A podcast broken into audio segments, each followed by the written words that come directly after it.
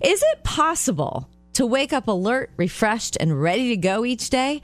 Well, according to new research, there is a formula and it has three components. Number one, exercise the previous day.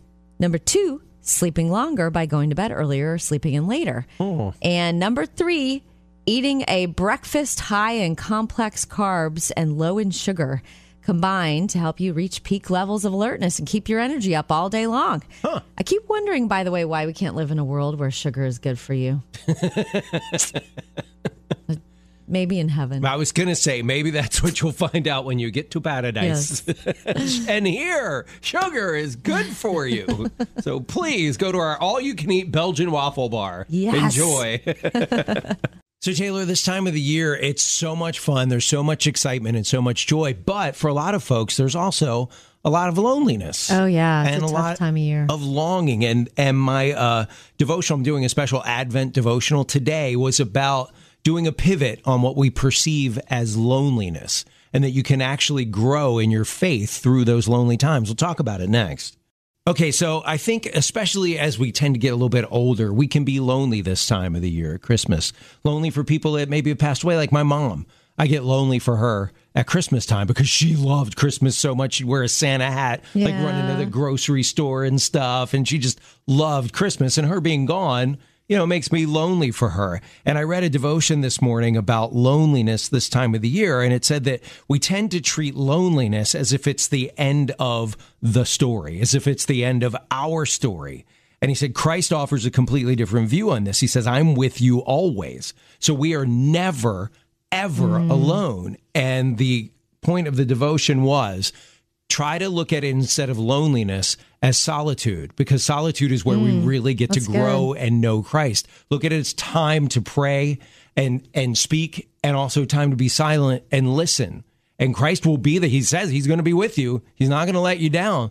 But it's a, just a matter of us stilling our minds, stilling our hearts, putting our loneliness aside and saying, wait a minute, I'm not alone. This is a great time to spend time with Yeah, Jesus. that's so good because my favorite theme of this season is Emmanuel, God with Mm-hmm. us. So thanks for sharing that. saw something fascinating about how we're spending this Christmas. Yep, we're all going way into debt for Christmas, but wait till you hear the number one reason why people are doing it. We'll talk about it next. Now, when you dream of like Christmas morning, what does the living room look like? I know when our kids were little, it meant like present bonanza. There was just wrapping paper and boxes every. It was like a bomb went off in a Toys R Us, and that was our living room, right? So if that's the the Christmas that you have in your head this year, more than ever, they're saying that's that's more out of reach for more of us than than ever before. Um, that we're more in debt heading into Christmas than at any other time in history, which is crazy when you think about the past two years. We all sat home not spending a lot and the government sending us checks. Now we're all we, we went from having record savings to record debt like that, um, which says a lot about human nature, right? But they were talking about uh, talking to parents. Uh, how are you spending? What are you spending using to, to buy Christmas presents? And over sixty percent, uh, I'm using credit cards and no, I cannot pay them off. Oh, man. So people are, That's and they said, "Why are you doing that?" And they all said, "I feel pressure as a parent compared to other parents to do this." It's comparing themselves to other parents to go Wow. into credit card debt at Christmas time. Wow, that's so tough. Isn't that and crazy? yet, I, I just saw there's um, someone I love, Erin and Ben Napier from you know from hometown, and she showed a video of her grandma must have scrimped and saved and got her this beautiful teddy bear, and she dumped the bear on the floor and put the box on her head. There you go. And so, like, parents work so hard to spend all that money, and then you don't even know if they're going to love that toy or not. So what I'd like to get to is mom and dad, do you feel that pressure? Do you is that real to you? Are you like going like yeah, I maybe you hit the mall this weekend and you were like you knew better but you swiped it anyway because you felt pressure. Like you didn't want your kid to be the one that didn't have a spectacular Christmas morning. Have you, can you connect with that emotion? Are you are you feeling that when you hear that? Are you like, oh my gosh, you're talking about me? Would love to hear from you. Hey Elena, we're talking about the pressure that parents can feel this time of the year to go into debt, swipe the credit card. Can you uh, can you relate to that? Uh, thankfully, I have a three-year-old and an 18-month-old, so I'm not feeling that super expensive pressure yet. Oh, good. but we do focus, like, we'll watch them during the year when we're walking around the stores, and if they focus on one thing, then we'll go get that when they're not paying attention. Oh, cute. But we don't really go for quantity of gifts. Like, we're not about, oh, our kids have to have 10 or 20 gifts under the tree. It's what they actually really want. That's good. And the like you said, the nice thing is they're so young; they haven't started the comparison tr- trap yet with comparing to other kids. Yes, thankfully. Right, mom, I can't show up at daycare in these shoes. How excited do you get when your kids are coming home? I am going home this weekend. My husband and I are going to see my mom and dad, and we'll see lots of nieces and nephews that happen to live close to Grammy and Papa, as they call them. And my mom has called me at least three or four times asking Wow. questions That's about the visit. She's like, um, hi, honey. She calls everyone honey. She's like, hi, honey. I'm, I'm just, you know, um, I know you're going to get the nieces and nephews together. I just wanted to make sure. Um, are you going to be inviting Lance's girlfriend, Emily? And I was like, oh, um, yeah, mom. Of course she's invited. I'll, I'll reach out to her. I'll reach out to Lance and make sure his girlfriend is so then, invited. So then the answer And- was no one had thought of it yet. I but hadn't. But we will. I was so focused on my niece and her fiance and my other niece and who's got to work when and what time can everyone be there and that kind of stuff. I've kind of forgot about. You know, there's a nephew that's living with my mom and dad, and I kind of forgot. Oh, wait, the new girlfriend. We got to make sure she's invited. Right. But but in the family hierarchy, fiance ranks high, way higher than just girlfriend Right. and boyfriend. Yes. Fiance, you've you've moved up. a Right, lot. exactly, You've, exactly. co- you've made a commitment to Not only that, the fam. but Kaylee and Morgan have already set a date. We just got What? that big news. What? Yeah. So, yeah. Whereas Lance and Emily have just been dating for like, I think since the beginning of the summer. Oh yeah, that's fair. So- They're they're they haven't even made one lap around the track yet. Right, Yeah. right, Yeah, right. yeah. So That- that's easily But yeah, my mom. It's so fun. I, it will be. We should have a game. How many more times will Taylor's mom call her before the the visit? Because she's just so excited. It makes me happy. Have you ever traveled overseas, maybe even specifically with a missions group doing some missions work? Um, you learn when you travel to other countries that people's concept and idea of time is very different from here in the States. We're going to talk about that next. Okay, so the first mission trip I ever went on was to the Dominican Republic. Um, and one of the biggest eye opening things was how differently people in other countries, particularly third world countries, can view time. Like if they say something's going to start at noon, that means noon ish. It's not like hard and fast noon. And um, I heard a sermon the other day about why they'll wait for someone like to start a meeting. It was the leader of a missions group. Uh, they said at noon we're going to have this meeting, and it rolled around to like one fifteen, and all the Americans there started getting antsy because they still hadn't started the meeting yet. And he's like, "Well, so and so isn't here yet," and the, all the Americans were like, "Well, we should have started the meeting anyway." And they said, "No, he's worth the wait." We're gonna wait for him, and it was a complete change in perspective Yeah. of viewing people and because in, particularly in third world countries maybe he had to come by bus and the buses aren't exactly reliable there right Right. and or he's could- walking with no shoes. right and right there's a hurt. million reasons why someone would Yeah. not be on time but the fact that they said no they're worth the wait Wow. made, you know it respected the humanity in that person i loved that That's super cool. Okay, so this is really fun. I found this article and it's 13 mind blowing facts about Jesus' birth that you might not know. And uh, there's one that I have believed wrongly for my entire life since Sunday school. Okay. I'll tell you about this in just a minute. Okay, so I found this awesome article. It's 13 mind blowing facts about Jesus' birth that you may not know. okay And number four just really did blow my what is mind. it what is it what is it Joseph, Jesus' dad, Mm-hmm. was not a carpenter, at least not in the traditional sense.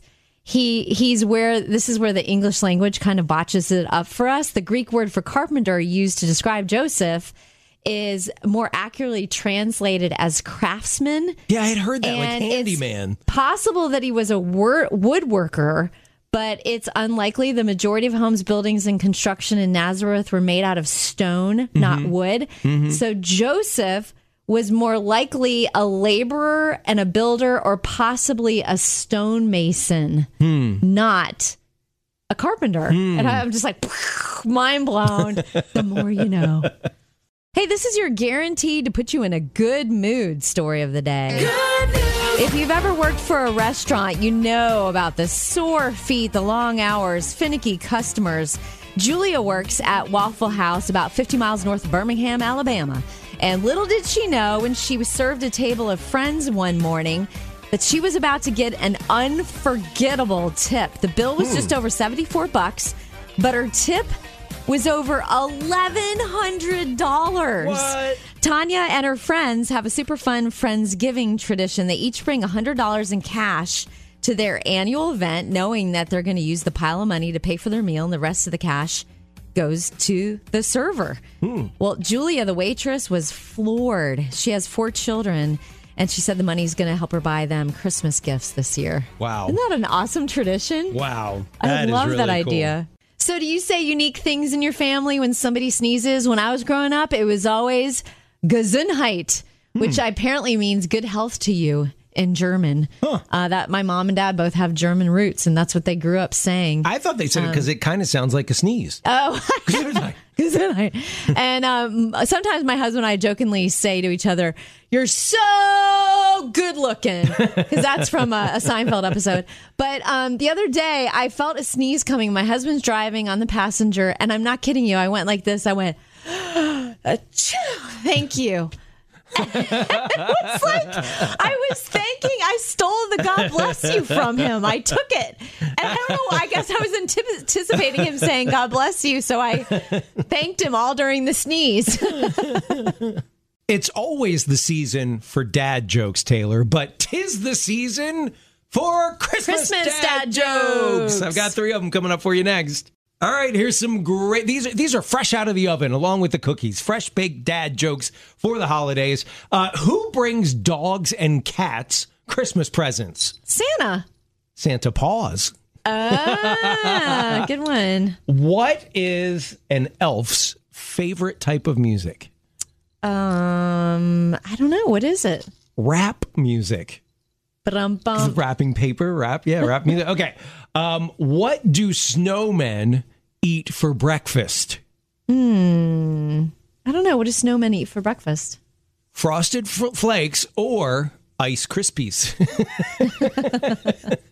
All right, so I, in just a minute, have a challenge for my fellow coworkers, Kevin and Griff. okay. I have an idea for you guys, and if you're up for a challenge, if you guys are feeling manly, I have an idea for both of you in just a minute. the right place.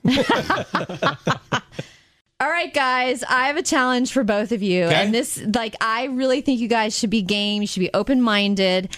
We are having a company Christmas party, and it's a potluck this Yeah. year.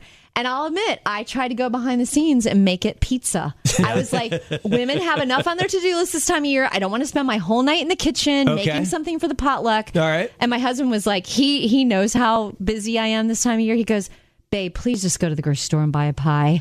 And I'm like, I don't know, we'll see. But anyway, here's my idea. Usually it's always the women that do the cooking.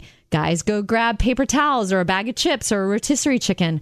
I think this year, Kevin Avery and Griffin Adkins, you guys should cook or bake something for the potluck for the Um, first time. I'm totally in. Are you in? Absolutely. I have no Yes? idea what I'm going to make, but I'll totally do it. Griff, this is big Come on, for you. that That means I actually have to go to the potluck. Yes. I don't know if that was in my plan. Which is his introvert friend. nightmare. or you could drop it off and leave it, and we'll ah. enjoy your creation while you're gone and talk about it behind your back.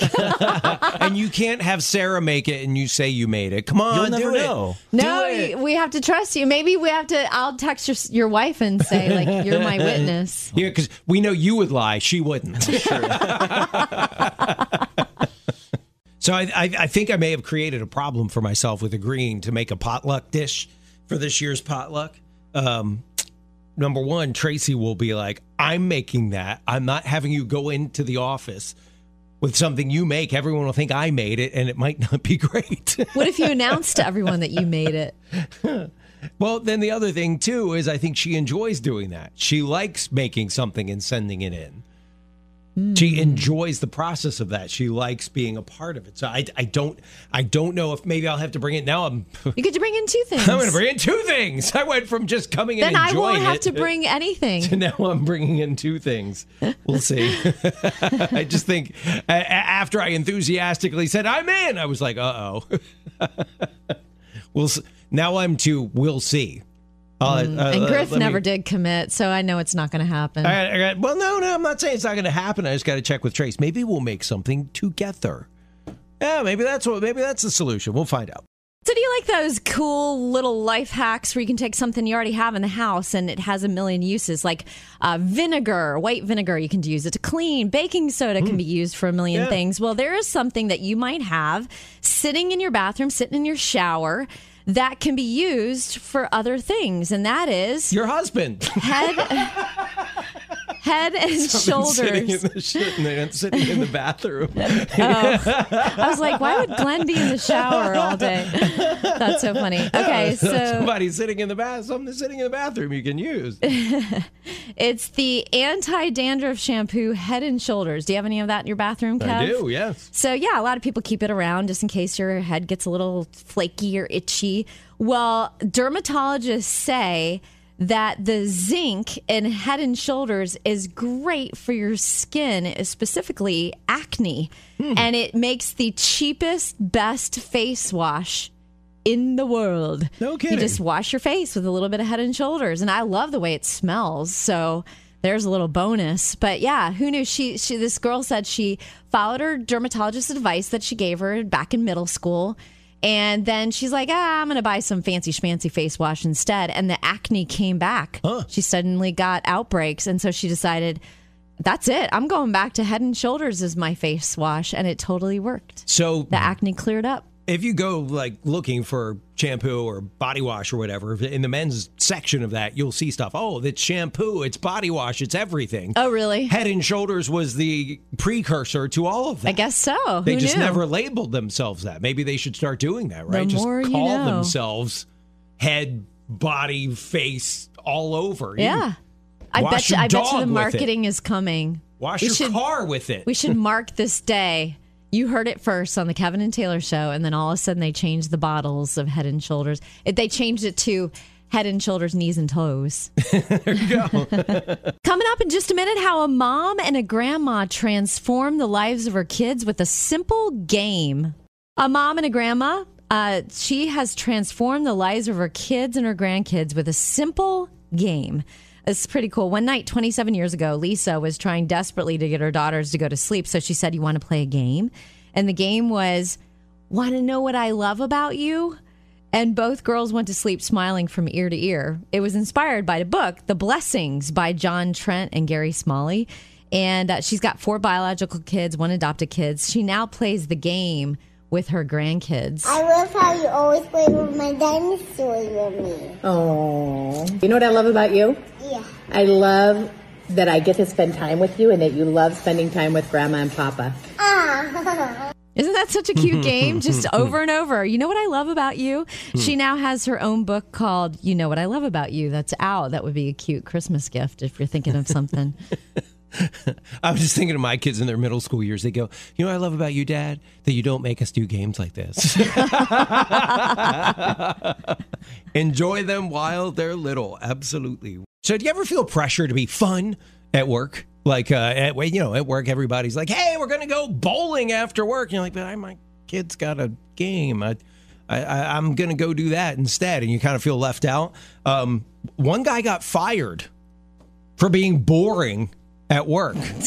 and he sued. Wait till you hear if he got his job back or not. We'll talk about it next. Did you hear about this guy? He got fired from his job, uh, supposedly for not being fun. What? Uh, it was a, a workplace that they had the reputation of uh, being the fun place to work. And what fun included was a lot of extracurricular team building activities. And uh, he was older, and married. And most of the people who worked there were young and single. And he was just like, eh, it's just not my thing. I just don't want to do it. Yeah. They fired him. They were like, you What? don't embody the spirit of the company. Sorry, you got to go. It wasn't because No of his way. performance. I'm telling it's truth. That's crazy. And it happened like five years ago, and he sued for his job back. He finally got his day in court, and uh, they awarded him his job. They said he could have his job back if he wanted it, and they awarded him like three thousand dollars. But there's a pending case where he is sued for salary from that yeah, time. all the now. money he Like, lost. yeah, I wonder yeah. what he's been doing to earn a living for the past five years. I don't know. And Talk- would you want to go back to a job like that? Yeah, you I'm- I'm the boss? Probably doesn't. But the funny, the funny thing is, I've heard of people getting fired for being too fun at work. Right? Yeah. that's Oh, usually yeah. what you would think. Like, oh, especially no. in Yeah. regular radio. Right, right. That guy, he was a little too wild and crazy, so you know, off he goes. Right. But not being fired because you're not fun enough. So, Wow, so there you go. You, got it. And I, that's just crazy. you know, for if, especially people that have kids and and spouses and stuff, Yeah. that they want to punch out and go home. Right. The last thing they want to do is add another thing to their to do list under the guise of team building. My dad had. I'll, in just a minute, I can tell you a little bit of what my dad went through going through work. Work. It was kind of something similar to that. Huh, okay. We'll hear about that in a few. So you were telling me um, earlier about this guy that got fired for not being fun at work. And uh, I just feel so bad for him because my dad kind of went through sort of something similar. Um, he's got five daughters, a, a wife that works from home, and he had a commitment to his wife to be home for dinner at each night. And so, in order to fill that commitment, he would go to work really early. Like he would get there like 6:45, 7 a.m. before anyone was in the office. And of course, those were his most productive hours when no one was around. He's a civil engineer, by the way. And um, but then come five o'clock, he was packing it up and headed home because he had promised his wife and his five daughters that he'd be home for dinner. And the bosses did not like that. They didn't like the optics that he was the first yeah. one to leave. They didn't have, you know, they didn't keep in mind that he was the first one there. And he always got everything done. He had a great relate. He was a, you know, had a great relationship with the city where he, you know, he was part of their city planning. Yeah. Um, but it never boded well with the bosses, the owners of the company. That, and I think he got passed up for promotions and raises because of that perception. Yeah. Even though the reality was he was working his tail off, but Yeah, just yeah. not the hours they preferred. And doing all just to be a great dad and great Yeah. husband. Yeah.